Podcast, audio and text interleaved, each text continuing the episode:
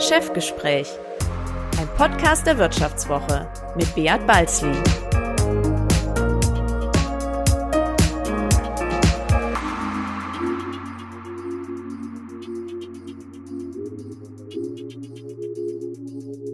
Ja, herzlich willkommen zu einer weiteren Folge der Vivo Podcast Reihe Das Chefgespräch.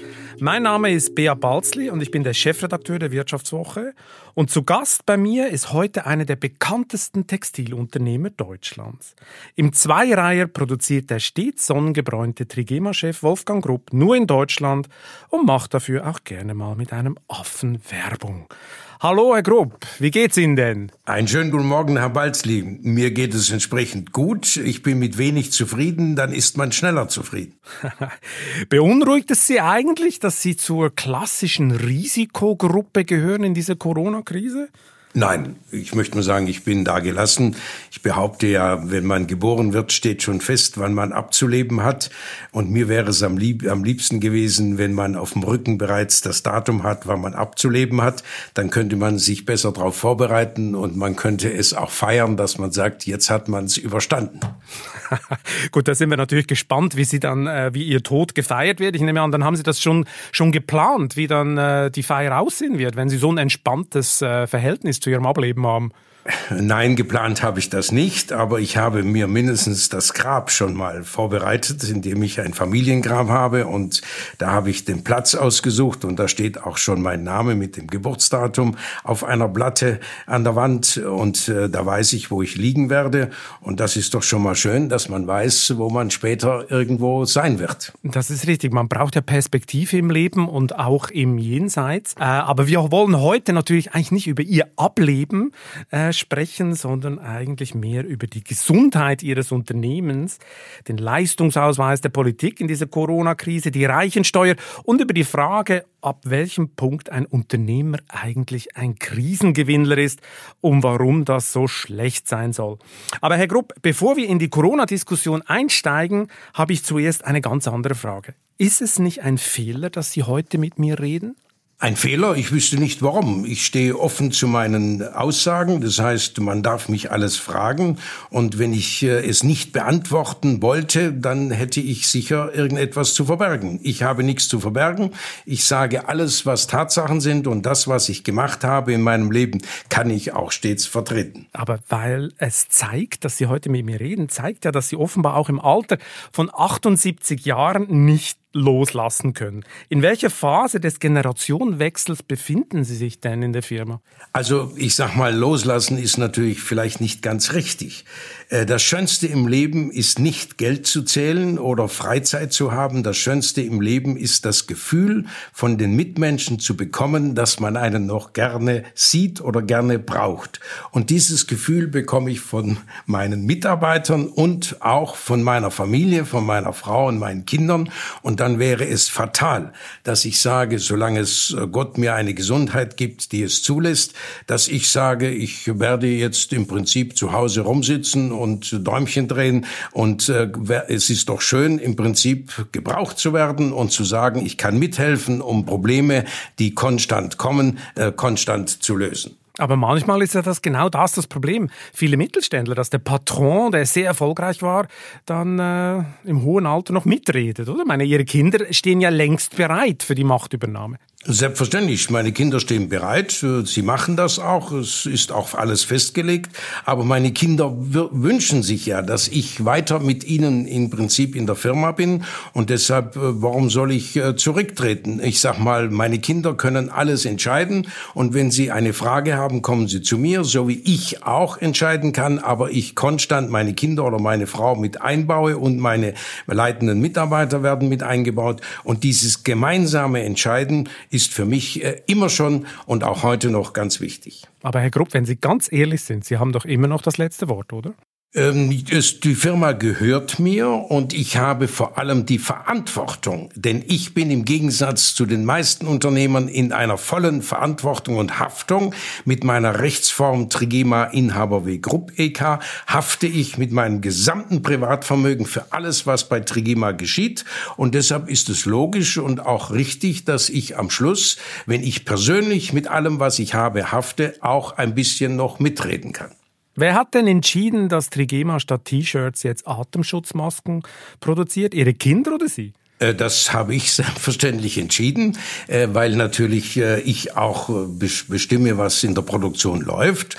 Und, und da habe ich, nachdem ich angesprochen wurde, ob ich helfen könnte, Kliniken haben mich angesprochen, Pflegeheime, ob ich nicht kurzfristig auch mal Masken produzieren könnte. Ich habe dann gesagt, schicken Sie mir ein Muster zu. Dann habe ich denen gesagt, dieses Muster kann ich natürlich nicht machen, eine Fließ, das Wegwerfmuster sozusagen. Ich habe gesagt, aber wir könnten Ihnen eine Maske produzieren produzieren, äh, die äh, kochfest ist und die sie wiederverwerten können, die sie zigmal waschen können und die dann am Schluss auch billiger ist als eine Wegwerfmaske. Damit waren die einverstanden, haben das Muster mit uns entwickelt und äh, seither produzieren wir in der Zwischenzeit etwa seit vier Wochen etwa eine halbe Million Masken und im Moment sind wir bei einer Monatskap äh, Wochenkapazität von 200.000, schieben aber konstant etwa 1,1, 1,2 Millionen Aufträge vor uns her, es ist eine Katastrophe, denn ich muss wieder zurück äh, zu unserer Normalproduktion, weil da warten die Kunden ja irgendwann dann auch, wenn jetzt die Geschäfte wieder aufgehen, dass sie Trigema-Produkte kaufen können. Haben Sie denn auch schon eine Abnahmegarantie von Peter Altmaier gekriegt für Ihre Atemschutzmasken? Äh, wir haben nicht von Peter Altmaier, aber wir haben zig Anfragen auch von Regierungsseite bekommen, was wir denn konstant liefern könnten. Ich habe da Antworten gemacht, äh, gesagt, wir sind selbstverständlich bereit zu helfen, aber ich kann im Moment keine Garantie von, äh, von Lieferungen zusagen, weil wir diese Riesenaufträge vor uns herschieben und wir müssen, wir können im Herbst darüber sprechen, dass wir irgendetwas garantieren können, aber sofort kann ich eben im Moment keine Garantie abgeben. Herr Altmaier äh, will ja unter die Unternehmer gehen, in Anführungszeichen. Er will ja eine eigene Maskenindustrie in Deutschland fördern. Äh, ist das sinnvoll und vor allem ist das die Aufgabe des Staates? Gut, ich möchte mal sagen, eine gewisse Autarkie äh, ist immer sinnvoll, dass wir nicht abhängig werden. Das ist ja bei Trigema in meinen über 50 Jahren, wie als wenn ich Trigema bestimme, immer so gewesen, dass ich eine gewisse Autarkie hatte, keine Abhängigkeit, weder von einem einzelnen Kunden noch von einer Bank noch von einem einzelnen Mitarbeiter ähm, und, und dass wir im Prinzip sagen, wir, haben, wir sind autark, wir können auch mal Nein sagen, das ist ganz wichtig und so müssen wir wissen, dass wir in gewissen Zeiten eine Autarkie haben müssen. Wir brauchen die Globalisierung, wir brauchen die Lieferanten, aber ein bisschen auch etwas im eigenen Land zu produzieren, sodass man im Notfall eine Basis hat, ist nie schlecht. Hm, das hat man ja ein bisschen schleifen lassen, oder? Wenn man sich erinnert an den Katastrophenschutz noch vor der Wende, Kalter Krieg, da gab es ganz viele äh, Notspitäler in Deutschland, unheimlich viele Vorräte etc. Und das wurde alles äh, abgebaut. Man hat die sogenannte Friedensdividende kassiert und heute äh, steht man mit leeren Händen da, obwohl eigentlich die Experten gewarnt haben davor, dass so eine Pandemie kommt. Das ist richtig, aber ich möchte mal sagen, Kritik üben im Nachhinein ist immer leichter als im Vorfeld rechtzeitig rechtzeitig vorauszuschauen. Und ich möchte wissen, was man gesagt hätte, wenn man das partout aufgebaut hätte und eine Pandemie nicht gekommen wäre und man hier sinnlos Geld reingesteckt hätte und teuer gekauft hätte, dann wäre die Kritik äh, in die andere Richtung gegangen. Ich möchte nicht heute in einer Polit Politikrolle stehen und die Verantwortung tragen müssen und es allen Menschen recht machen können. Das wird ganz schwierig sein.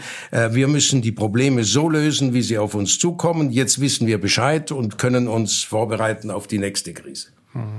Ohne Umstellung auf diese Atemschutzmasken, wie wäre das jetzt bei Trigema rausgekommen? Hätten Sie Leute in Kurzarbeit schicken müssen oder gar entlassen müssen?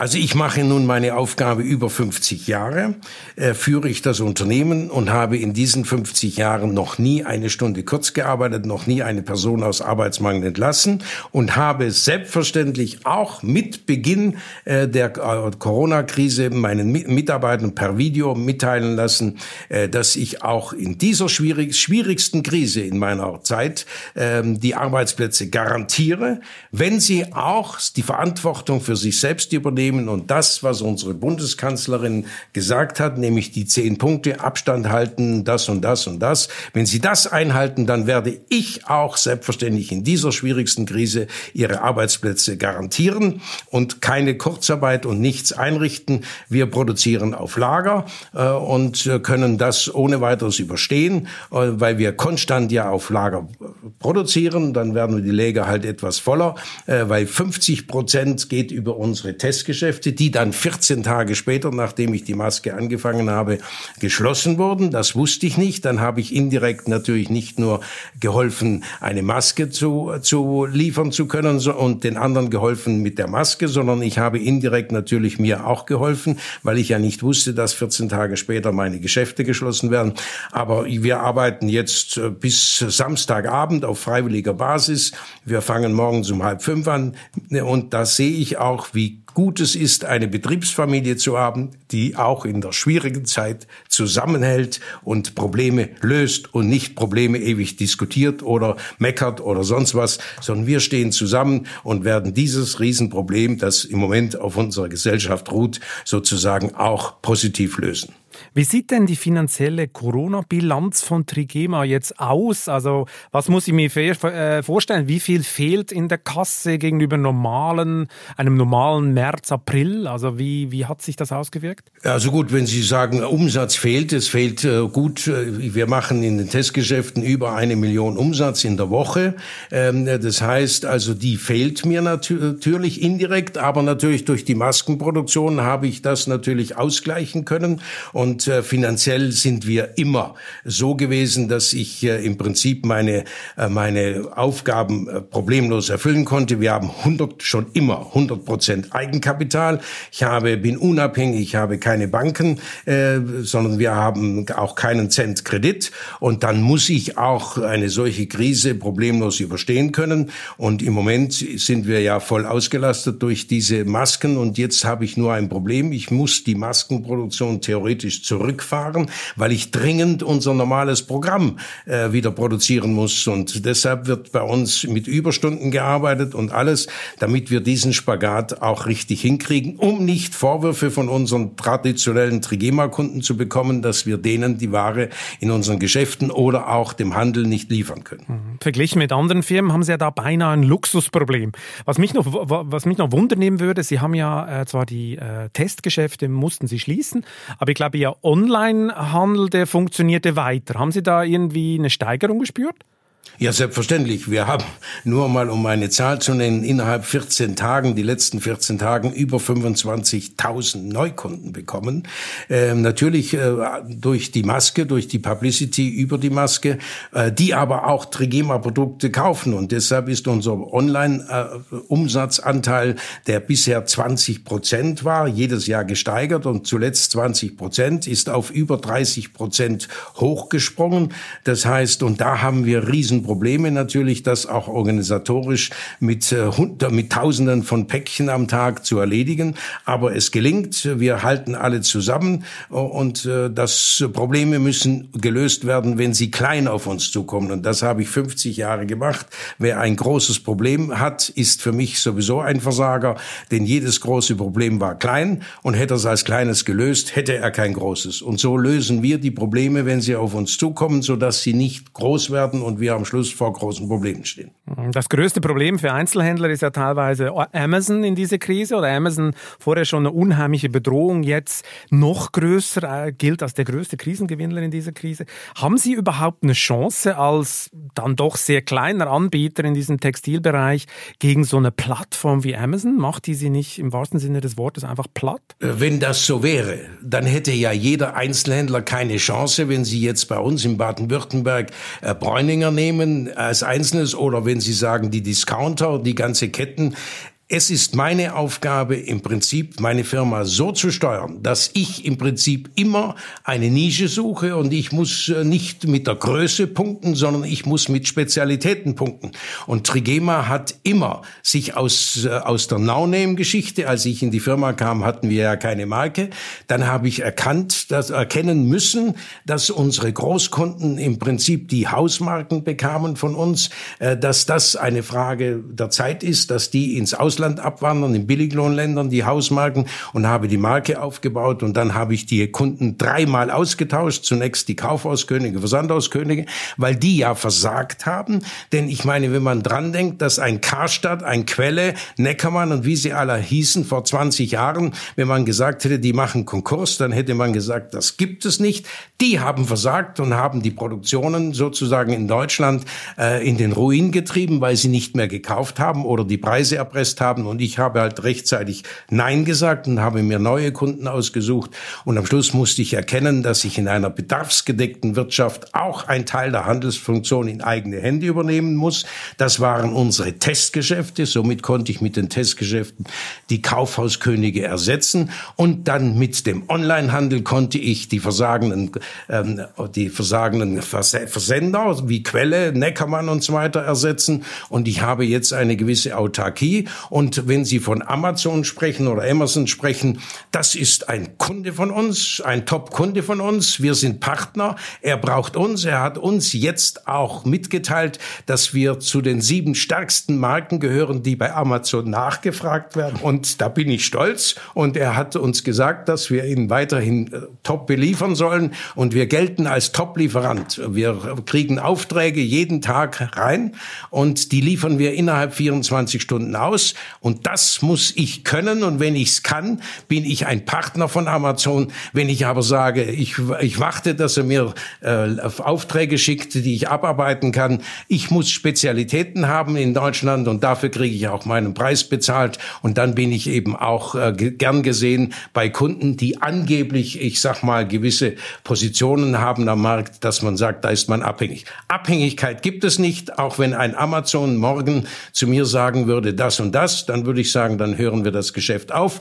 Das sagt er aber nicht, weil er auch unsere Stärken kennt und, und die auch gebrauchen kann. Ja, ja wie Sie richtig erzählen, äh, eigentlich hätten ja die Kaufhauskönige und Neckermann und Quelle damals, äh, die sollten eigentlich heute Amazon sein, oder? Die haben sich natürlich äh, äh, so ist es. die Butter vom Brot nehmen lassen, weil sie viel zu spät gemerkt haben, welche Disruption ist hier unterwegs, welche Chance steht, äh, steckt im Onlinehandel und äh, ja, wer zu spät kommt, den bestraft dann äh, das Leben oder eben der amerikanische Großkonzern. Ich möchte nochmal zurückkommen zu Ihrer Atemschutzmaske da gab es ja unheimlich Kritik an Ihren Preisvorstellungen. Ne? Sie wurden ziemlich hart äh, attackiert. Hat Sie das überrascht? Äh, ich möchte mal sagen, man muss das im Verhältnis sehen. Wenn ich sage, ich habe 100 äh, Antworten bekommen auf unseren Preis, dann waren 95 waren positiv, die haben uns gelobt und fünf waren eben in dieser Richtung, wie jetzt auch gerade unser baden-württembergischer linke Politiker Rixinger, der irgendwo in einem Twitter etwas schreibt und uns kritisiert. Ich wollte an für sich spontan sagen, ich gebe sofort äh, die Maskenproduktion auf, ich nehme keinen Auftrag mehr an. Herr Rixinger Manager soll bitte die Kundenanfragen erledigen und soll das alles die Verantwortung übernehmen. Man hat mir dann geraten, ich sollte es so hart nicht machen, weil ich froh wäre, wenn ich morgen wieder mein Programm produzieren kann. Aber ich sag mal, Kritik gibt es immer. Ich kenne Kritik ein Leben lang, äh, egal in meiner Branche wurde ich immer kritisiert. Als ich die Kaufhauskönige sozusagen Nein sagte, hat man gesagt, man ist froh, dass Trigema die Aufträge verloren hat. Anschließend habe ich eigene Geschäfte gemacht, dann hat man mich kritisiert kritisiert und hat gesagt, er macht seinen Kunden Konkurrenz. Also ich sag mal, egal was ich gemacht habe, es wurde kritisiert und ein paar Jahre später hat man gesagt, der hat Glück gehabt, dass er es so gemacht hat. Ich muss meinen Weg finden, da ich persönlich hafte für alle Entscheidungen, äh, muss ich den Weg finden, der auch für die Firma Trigema, für den Bestand der Firma Trigema weitsichtig richtig ist und vor allem für die Sicherheit der Arbeitsplätze. Das bin ich meinen Mitarbeitern schuldig und das ist meine Aufgabe. Kritik stört mich nicht. Wer mich kritisiert, der beobachtet mich und solange ich beobachtet werde, bin ich irgendwo nicht ganz uninteressant am Markt. Ja, wenn es nach Herr Rixinge gehen äh, würde, dann müssten Sie wohl die Art Atemschutzmasken äh, verschenken und sie dann vom Staat finanzieren lassen? Das könnte ich ja problemlos machen. Wenn Herr Rixinger mir dann sein Privatvermögen gibt und sagt, davon kann ich meine Mitarbeiter bezahlen und äh, wenn das hoch genug ist, dann kann, er, kann ich sie verschenken. Aber ich möchte mal sagen, äh, bevor er bei mir verlangt, dass ich es verschenken sollte, sollte er doch mal seine eigene Portemonnaie aufmachen und sagen, ich habe 100.000 äh, Masken gekauft irgendwo im Billiglohnland und die verschenke ich. Das sagt er ja nicht. Große Sprüche und nichts dahinter. Äh, das ist nicht meine Welt. Wenn ich einen Spruch mache, dann stehe ich dahinter und dann mache ich das auch. Mancher sieht sie ja dann als typische Kapitalist und Krisengewinner da mit Einstecktuch und eigenem Hubschrauber. Der Ruf äh, und der, äh, der, der Ruf der Reichen und der Marktwirtschaft, der leidet ja in Deutschland schon länger, oder? Wenn es hart auf hart kommt, müsse eh der Staat immer diese neoliberalen Unternehmer und Banker retten, hieß es schon in der letzten Finanzkrise und heißt es jetzt wieder. Rund 50 Prozent der Deutschen Deutschen sehen laut einer Umfrage gar nicht, was der Kapitalismus nützt. Also der sei eigentlich nur schädlich. Der Mietendeckel in Berlin hat inzwischen auch schon viele Anhänger. Äh, Herr Grupp, verstehen Sie diese Sehnsucht der Deutschen nach dem starken Staat? Ich möchte mal sagen, ich kann an für sich einiges verstehen. Und ich äh, respektiere auch äh, diese, diese Ein, äh, Einwürfe, dass äh, der Kapitalismus äh, nicht ganz gerecht ist, weil wir Unternehmer uns nicht so verhalten, wie es unsere, äh, unsere Großväter oder Väter, die das Wirtschaftswunder geschaffen haben, gemacht haben. Das waren die persönlich haftenden Unternehmer, die mit ihrem Privatvermögen für alles gerade gestanden sind und wo der Mitarbeiter mit Stolz an einer tollen Villa vorbeigelaufen ist und hat gesagt, hier wohnt mein Chef, bei dem arbeite ich. Er war stolz, dass er bei diesem Chef, der diese Villa hat, auch arbeiten konnte. Wenn ich aber sage, unser, unser angeblicher Rechtsstaat duldet, dass, ich sag mal, ein Karstadt, wo Millionen für die Vorstände bezahlt wird, Konkurs macht und dass dann im Prinzip später ein Benko aus Österreich, ich schätze ihn, alles wunderbar, im Prinzip es machbar ist, dass er sagt, er kauft die besten Rosinen äh, in Berlin oder irgendwo kauft er raus. Dann werden die Grundstücke und werden dann in eine Gesellschaft gegeben, die wird privat gehalten. Und dann wird die Vertriebsgeschichte wird in eine andere Gesellschaft gegeben. Und die wird dann rechtzeitig in Insolvenz geschickt. Und wir Steuerzahler müssen dafür aufkommen. Und die, die verantwortlich sind und die sich alles nach links geschaffen haben, haben anschließend, wenn die Insolvenz vorbei ist, haben die ihre Grundstücke und ihre, in Privatvermögen das hat mit meinem Verständnis für Kapitalismus nichts zu tun. Wir das sind aber harte die, Vorwürfe, harte ja, Vorwürfe harte, gegen Herrn Benko. Harte Vorwürfe, die werfe ich auch vor, weil ich persönlich, bevor bei mir ein Gläubiger einen Euro nicht bekommt, habe ich mein gesamtes Privatvermögen in die Firma eingesetzt und habe nichts mehr und habe im Prinzip so. Und wenn das nicht zurückkommt, wenn die Haftung nicht zurückkommt, dann wird es selbstverständlich sein, dass Vermögensteuer, Erbschaftssteuer, Reklamation am Kapitalismus immer lauter wird. Wir brauchen die Verantwortung und Haftung der Unternehmer zurück. Und deshalb habe ich dem, äh, habe ich in der öffentlich gesagt, ich schlage vor, die persönliche Haftung, die Rechtsform wie EK, äh, dass man denen 50 Prozent Steuerrabatt gibt, da alle der Steuer nachlaufen, werden sie in die Haftung gehen und dann sind die Entscheidungen vernünftiger und nicht der Gier und dem Größenwahn ausgesetzt. Sie sind verantwortlicher und sie dienen uns allen. Und ich glaube nicht, dass man tollen Unternehmern, die im Prinzip, wie es bei uns ja viele gibt,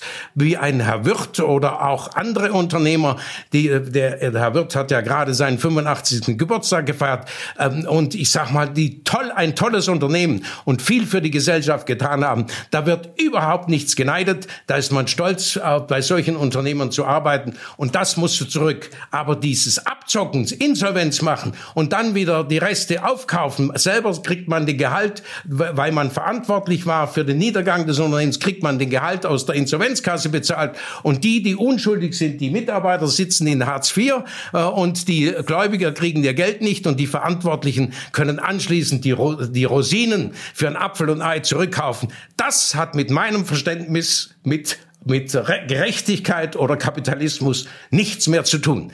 Das, und das müsste zurück, wie das Wirtschaftswunder geschaffen worden ist. Dort hat sich ein Unternehmer, der versagt hat, nicht selten selbst gerichtet, weil er die Schande des Konkurses nicht ertragen konnte. Heute behaupten die, toll, ich habe dreimal Insolvenz gemacht, mir geht es blendend und äh, ich konnte Ballast abwerfen, wie neulich einer in der Zeitung schrieb, 80 Millionen Ballast konnte er abwerfen und seine Mitarbeiter hat er vergessen zu sagen, der in Hartz IV geschickt hat, den Ballast. Ich sag mal, das ist verständlich, dass wir dann diese Reaktion von normalen Menschen kriegen, dass sie sagen, das hat mit Gerechtigkeit nichts zu tun. Leider können wir jetzt Herrn Benko nicht für eine Stellungnahme einblenden, weil das sind ja doch harte Vorwürfe. Ich gehe mal davon aus, Sie haben dafür... Das ist kein Vorwurf an Herrn Benko. Das ist ein Vorwurf an unseren Rechtsstaat, der so etwas zulässt. Aber ist Konkurs wirklich immer eine Schande? Ich meine, heutzutage hat sich der Zeitgeist ja auch ein bisschen geändert. Meine Start-up-Firmen gehen Konkurs, probieren etwas Neues etc. Der Konkurs kann ja auch eine heilsame Wirkung haben. Das muss ja nicht immer eine Schande sein, oder? In den USA ist ein Konkurs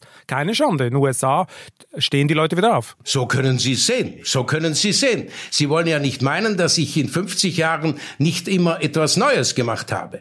Aber ich sag mal, dass ich dazwischen dreimal Konkurs machen muss, das ist wohl nicht angesagt. Wir können mit, wir können mit Bedacht etwas machen, aber wenn ich sehe, wie die Start-up manchmal handeln, da ist Größenwahn angesagt. Selbst hat man ja das. Geld spielt keine Rolle. Wenn Sie jetzt gerade auch eine Kritik äh, von mir mal nachlesen, ich weiß nicht mehr, wie dieser Herr geheißen hat, äh, der äh, im Prinzip im Fokus sehr groß geschildert wurde, der der größte Mastenhersteller oder Beschaffer ist, der Künstler ist, Musiker ist und was weiß ich alles. Ich sag mal, und der nebenbei auch noch der größte Mastenvertrieb hat. Ich meine, wenn ich solche und 29 Jahre alt ist, wissen Sie, wenn Sie das da nennen und Start-up und das sind Unternehmer, mit denen vergleiche ich mich nicht. Wir brauchen die Verantwortung zurück. Und wenn ich vieles als indirekt Start-up in Trigema auch gemacht habe, egal ob das der Versuch war, eigene Geschäfte, ob das das oder das war, das sind alles intern in der Firma Art Start-ups gewesen, die ich bezahlt habe, die ich verantwortlich geführt habe und wo ich die kleinen Probleme gelöst habe. Und zu meinen, man müsste, nehmen Sie die New Economy, das waren alles Start-up. Da wurde, da wurde gesündigt bis zum geht nicht mehr, Größenwahn war angesagt und dann macht man schnell Konkurs, ist doch kein Problem. Es ist doch keine Schande, im Prinzip auch mal äh, dem anderen sein Geld nicht zu bezahlen. Das wäre für mich eine Riesenschande, wenn bei mir ein Gläubiger sagen würde, ich hätte ihm etwas Herr Grob, ich sehe schon, schuldig. also hier schließt sich dann bald schon das nächste Streitgespräch an, das ich mit Ihnen und glaube ich einem Vertreter aus der Startup-Szene führen muss. Äh, das wird, glaube ich, sehr, sehr leidenschaftlich und äh, sehr interessant. Ich möchte nochmal zurückkommen auf die Sehnsucht der Deutschen nach dem starken Staat. Das hat ja auch damit zu tun, dass das Thema Eigenverantwortung hier im Lande ja so ein bisschen aus der Mode gekommen ist, oder? Man guckt immer, ja, kann der Staat helfen, oder? Oder täuscht dieser Eindruck? Nein, der täuscht überhaupt nicht. Ich sag mal, äh, der Staat muss endlich die Verantwortung des einzelnen Bürgers wieder zurückfordern. Wir brauchen die Verantwortung zurück. Und wenn ich eine Familie gründe, dann habe ich die Verantwortung für die von mir ausgesuchte Frau als Lebenspartnerin und habe vor allem die Verantwortung für meine Kinder. Und wenn die Kinder in der Schule schlecht sind und da ist kein Lehrer schuld, dann sind die Eltern schuld. Wir müssen dafür sorgen, dass die Kinder auch entsprechend erzogen sind. Und wenn 14-Jährige heute, ich sag mal, wie es gerade in Baden-Württemberg ich vor Monaten gelesen habe, eine 18-Jährige vergewaltigen und nachts unterwegs sind, dann gehören die Eltern auf Schafott. Das kann es nicht sein. Und das ist das Problem. Wir müssen die Verantwortung zurückholen in jeden Einzelnen. So wie Frau Merkel gesagt hat, jetzt in dieser großen Krise hat jeder Einzelne die Verantwortung für sich selbst. Werden wir die beachten, dann wird die Krise überwunden. Werden wir sie nicht beachten, dann wird die Krise immer schlimmer. Und deshalb die Verantwortung muss in unsere Gesellschaft zurück und Gut, nicht aber der das Staat. mit dem Schafott, Herr Grupp, das mit dem Herrn Schafott, das, das geht, glaube ich, zu weit, oder? Eine Todesstrafe ich haben wir abgeschafft. Aus guten Moment, Gründen. Das ist eine, eine, eine, eine, Floskel, die ich gerne mal sage. Auf dem Schafott heißt zur Verantwortung oh, ihre, ihre armen Mitarbeiter, ich hoffe, die zittern nicht an, wenn die, wenn die diesen, äh, wenn die diesen Spruch hören mit dem also Schafott. Also ein, sitzt ein Mitarbeiter von uns im Moment äh, neben mir, damit er die Technik überwacht. Okay. Und der schmunzelt und der muss hoffentlich nie aufs Schafott. er, schmun er schmunzelt. Gut. Ähm, wenn wir beim Start gleich bleiben, ähm, wie beurteilen Sie denn das Krisenmanagement der Regierung bis jetzt? Also fühlen Sie sich gut regiert gerade? Ich habe kein Problem. Ich habe großes Vertrauen in die, die im Prinzip die Entscheidungen treffen. Und ich bewundere sie. Ich sag mal, äh, wie gelassen sie das machen und wie sie das versuchen, korrekt zu machen. Die sind sich aller ihrer Riesenverantwortung bewusst. Aber ich sag mal, eine Entscheidung zu treffen, indem man praktisch keine Erfahrung hat und praktisch auch nicht weiß, was, wie es, wie, wie die Sache ausgeht, ist ganz schwierig. Und deshalb bewundere ich Sie und ich respektiere, was Sie sagen. Und wir können uns ja an das halten, was wir sagen und was die sagen. Und ich sag mal, wenn jetzt die Einzelhandelsgeschäfte wieder aufmachen mit gewissen Bedingungen, dann muss halt die Verantwortung in den Inhaber des Geschäftes zurück. Und der muss dafür sorgen, dass im Prinzip das, was verlangt wird, eingehalten wird, dann kann er sein Geschäft aufmachen. Und so ähnlich würde ich, kann man wegen mir, würde ich auch die, äh, die entsprechenden Restaurants sagen. Wenn die Tische entsprechend auseinanderstehen und am Tisch nur zwei Leute sitzen, wenn das eingehalten wird, ja gut, dann würde ich sagen, kann man auch das machen. Also, also Sie würden die Lockerungen mal, beschleunigen jetzt. Also Sie würden schneller aus diesem äh, Lockdown rauskommen. Also das ist jetzt eine Meinung von mir, dass ich sage, aber die, äh, die Politiker, die das, den ganzen Zusammenhang kennen, müssen das ja auch sehen und werden das auch so entscheiden. Einhalten. Äh, nur muss äh, generell sagen, ich würde halt sagen, wenn ich Testgeschäfte aufmachen darf mit dieser Bedingung, dann muss ich sie morgen schließen, wenn ich nicht verantwortlich dafür sorge, dass die Bedingungen eingehalten werden. So würde ich die Leute sagen, ihr könnt aufmachen, unter den Bedingungen halte ich die Bedingungen nicht ein, müsst ihr schließen, dann ist der Anreiz da, die Bedingungen äh, einzuhalten. So würde ich es machen. Ich sag mal, und dann könnten wir auch immer weiter öffnen und sehen, wie es ist. Und wenn man sieht, dass es Früchte trägt, okay. Und wenn man sieht, dass es eben negativ wird, dann muss man eben wieder anders entscheiden. Teilweise wirkt es ein bisschen chaotisch, oder? Das ist so ein bisschen, bisschen typischer Föderalismus. Im einen Bundesland so, im anderen so. Ich glaube, Ihre Testläden dürfen zum Teil diesen Samstag öffnen, zum Teil nächsten Montag.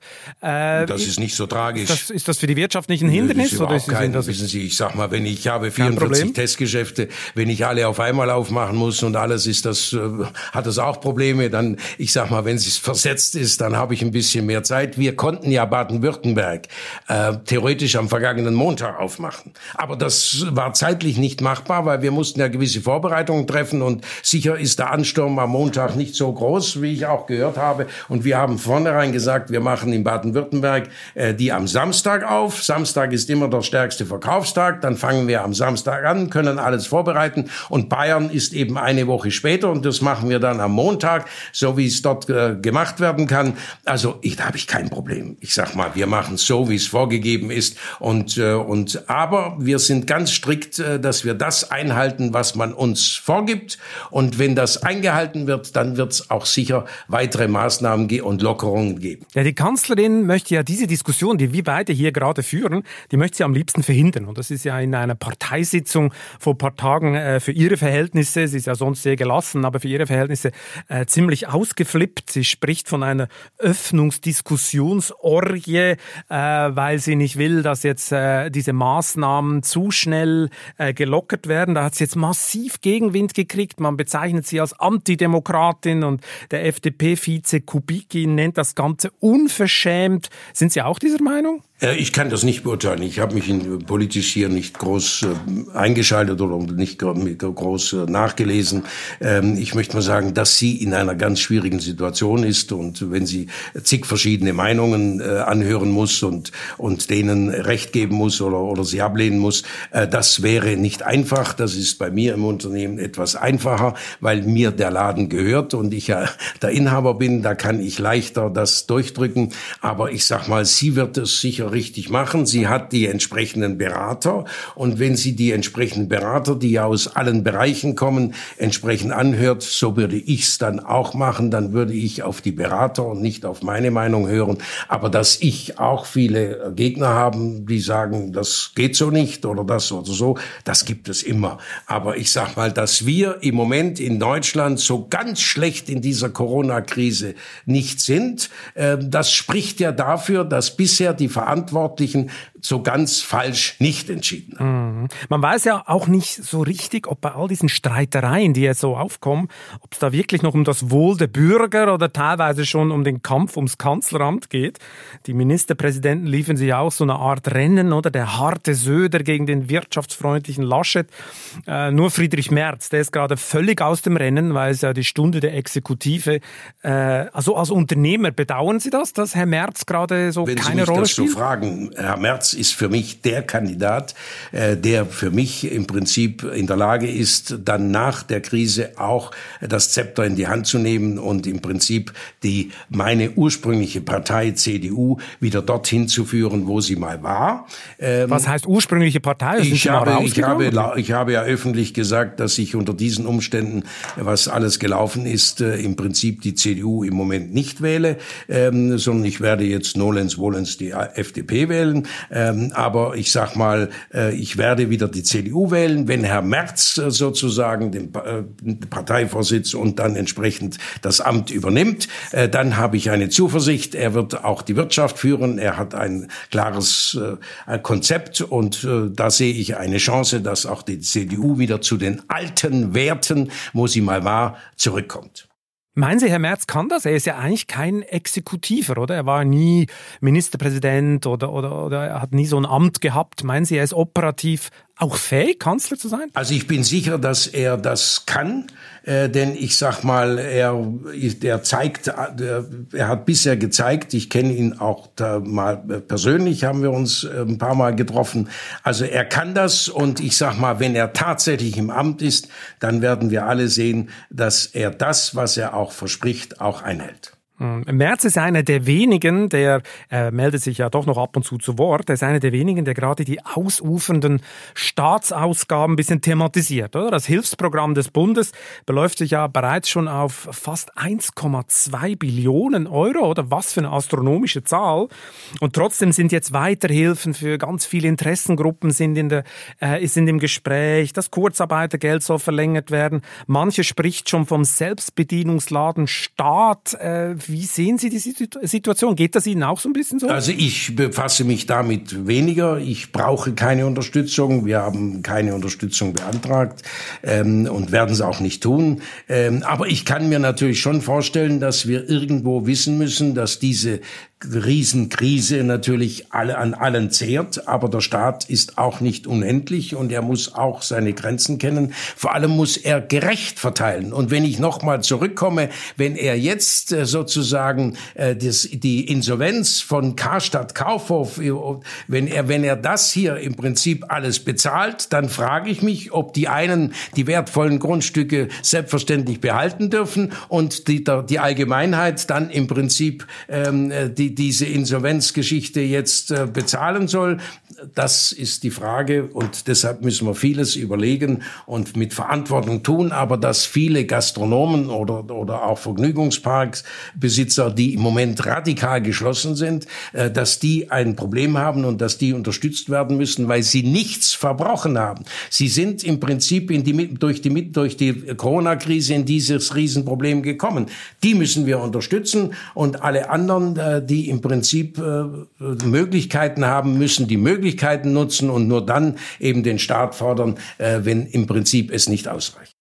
Mhm. Ich sehe schon bei Karstadt Kaufhof muss ich glaube meine Redakteure nochmal ansetzen, dass die mal ganz genau gucken, wie da dieses Konstrukt ist.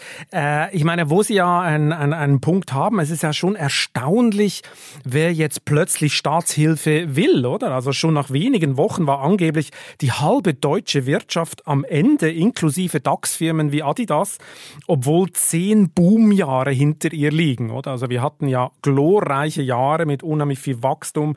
Ähm, woher kommt das? Sind Familienunternehmer da solider finanziert und aufgestellt als börsennotierte Unternehmen? Oder, oder warum schreien jetzt alle nach dem Staat, obwohl sie in zehn Jahre lang so gut gegangen gut, äh, erstens mal kann jeder schreien. Da hat, ist ja kein, äh, kein Veto eingelegt. Und ich meine, ich wundere mich bei Adidas, äh, dass die Verantwortlichen, die in einer Position sind, wo ich etwas mehr Verstand erwartet hätte, auf der einen Seite angeben, dass sie gerade 1,8 Milliarden Gewinn gemacht haben oder was weiß ich an, an Dividenden ausschütten und so weiter und zwei, und zwei Tage später sagen, sie werden für 26 Geschäfte in Deutschland die Mieten nicht bezahlen. Äh, ich sag das mal, haben sie ja zurückgenommen. Ja, das, das haben sie zurückgenommen. aber ja. ich werde nicht etwas groß posaunen und anschließend zurücknehmen. Dann gebe ich ja zu, dass ich im Prinzip einen Fehler gemacht habe.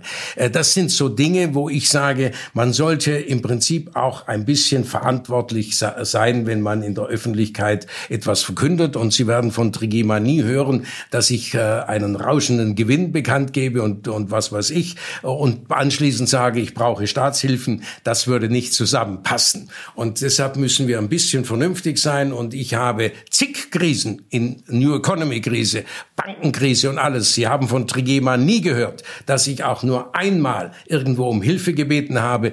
Wir versuchen in guten Zeiten Reserven zu schaffen, um dann auch in schwierigen Zeiten und unsere Arbeitsplätze zu sichern und auch die schwierigen Zeiten zu überstehen. Und das sollten und vor allem privat nach nachzuschießen, auch privat nachzuschießen. Selbstverständlich, selbstverständlich, das ist ganz klar und das sollten auch die DAX-Konzerne und nicht nur Dividenden, Dividenden, damit die Kurse steigen und dass man im Prinzip Boni bekommt. Wir brauchen auch hier die Verantwortung zurück. Millionen zu verdienen, kein Problem, aber dann auch die Verantwortung für die Entscheidung übernehmen. Haben Sie denn das Gefühl, dass Sie, wir sind jetzt in dieser Krise, man geht davon aus, es wird eine relativ harte Rezession, vielleicht die härteste Nachkriegsrezession, das weiß man nicht so ganz genau.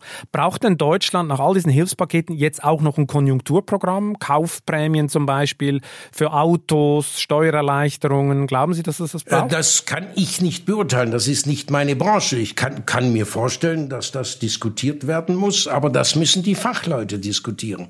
Weil ich persönlich kann nicht sagen, dass, äh, äh ob das richtig oder falsch ist. Sie erwarten von mir zu viel. Ich habe diesen Überblick nicht. Ich kümmere mich ausschließlich. Aber Sie haben ja einen gesunden Menschenverstand, ich habe wie wir einen gesunden Menschenverstand. Und ich sag mal, wenn man heute sagt, die, äh, die Autoindustrie, kann ich mir theoretisch vorstellen, soll jetzt alles investieren, um äh, die neue Generation, ich sag mal, ob, ob ähm, Oder nicht Elektro, Hybrid und so weiter. Und jetzt plötzlich bricht noch der Absatzwert. Wir wollen aber, dass die Automobilindustrie weiter an der, in der Führungsposition ist. Dann könnte es sein, dass ein Konjunkturprogramm kommen muss oder irgendwas. Aber das müssen die entscheiden, die dort in Medias Res sind, die drin sind in der Sache. Nicht ich. Ich kann es nicht beurteilen. Ich brauche im Moment für meine Textilproduktion in Deutschland, die ja angeblich nicht machbar ist, keine Unterstützung und werde sie auch nicht verlangen. Ähm, und äh, es sei denn, äh, die Leute fangen morgen an, weil es zu heißer Sommer ist, nackt herumzulaufen. Dann werde auch ich ein Problem kriegen, wenn keiner mehr was anzieht.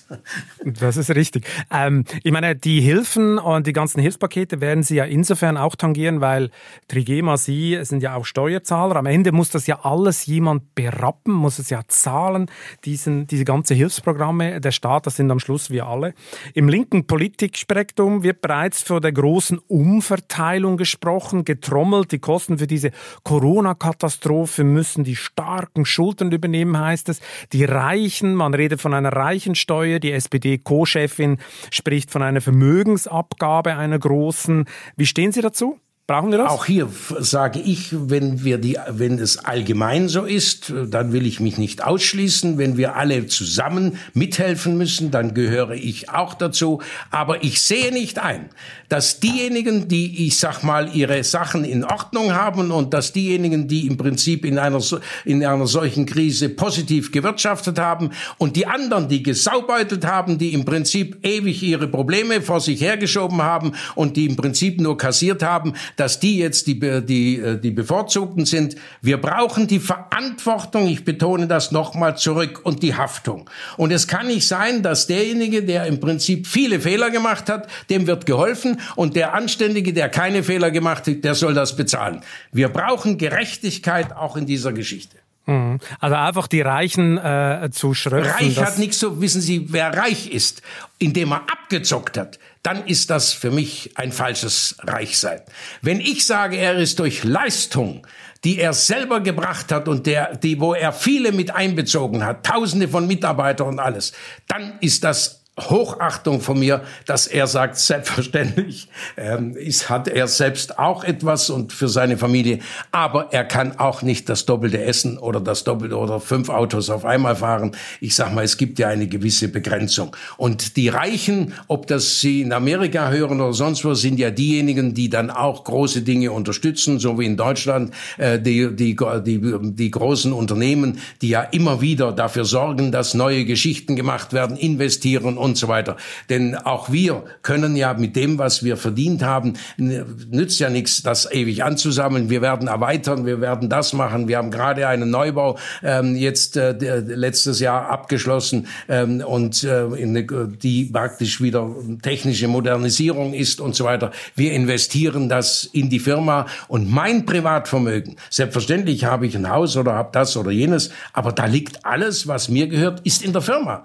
Das ist das Warenlager Lager, das ist das, das sind Maschinen und alles, deshalb auch 100 Prozent Eigenkapital. Das ist mein Vermögen und das ist mein, äh, die Maschine oder das oder jenes, aber die steht der Allgemeinheit zur Verfügung. Sie haben ja die, USA angesprochen. Da gehen ja Reiche noch einen äh, Tick weiter, weil die spüren natürlich ein bisschen das Unwohlsein an der Basis über die Ungleichheit etc. Wir haben Bill Gates, Jeff Bezos, Warren Buffett. Die haben schon vor der Corona-Krise bekannt gegeben, dass sie große Teile ihres Vermögens für die Allgemeinheit äh, äh, spenden werden. Bill Gates, Impfstoffentwicklung, Jeff Bezos, Klimawandel. Könnten Sie sich das auch vorstellen, einen Teil Ihres Vermögens für die Allgemeinheit zu spenden? Bis jetzt äh, stecken Sie es ja ja in Ihre Firma.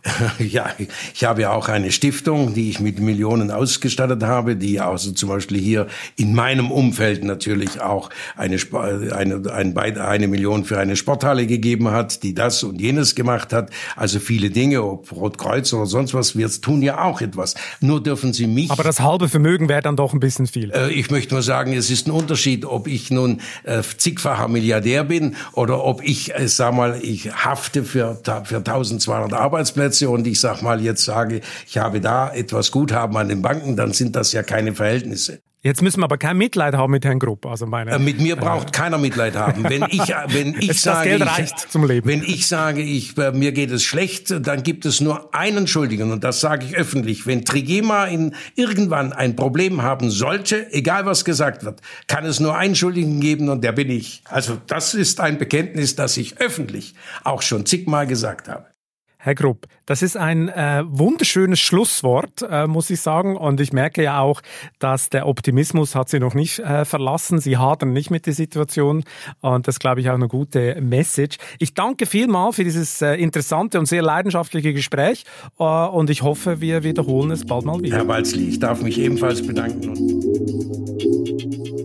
Das war Chefgespräch, ein Podcast der Wirtschaftswoche mit Beat Balzli. Unser Podcast wird produziert von Sandra Beuko, Anna Höhnscheid und Ellen Kreuer. Neue Folgen erscheinen immer freitags. Wie Sie unseren Podcast abonnieren können, dazu finden Sie alle Informationen unter vivo.de slash podcast. Herzlichen Dank fürs Zuhören und bis zum nächsten Mal.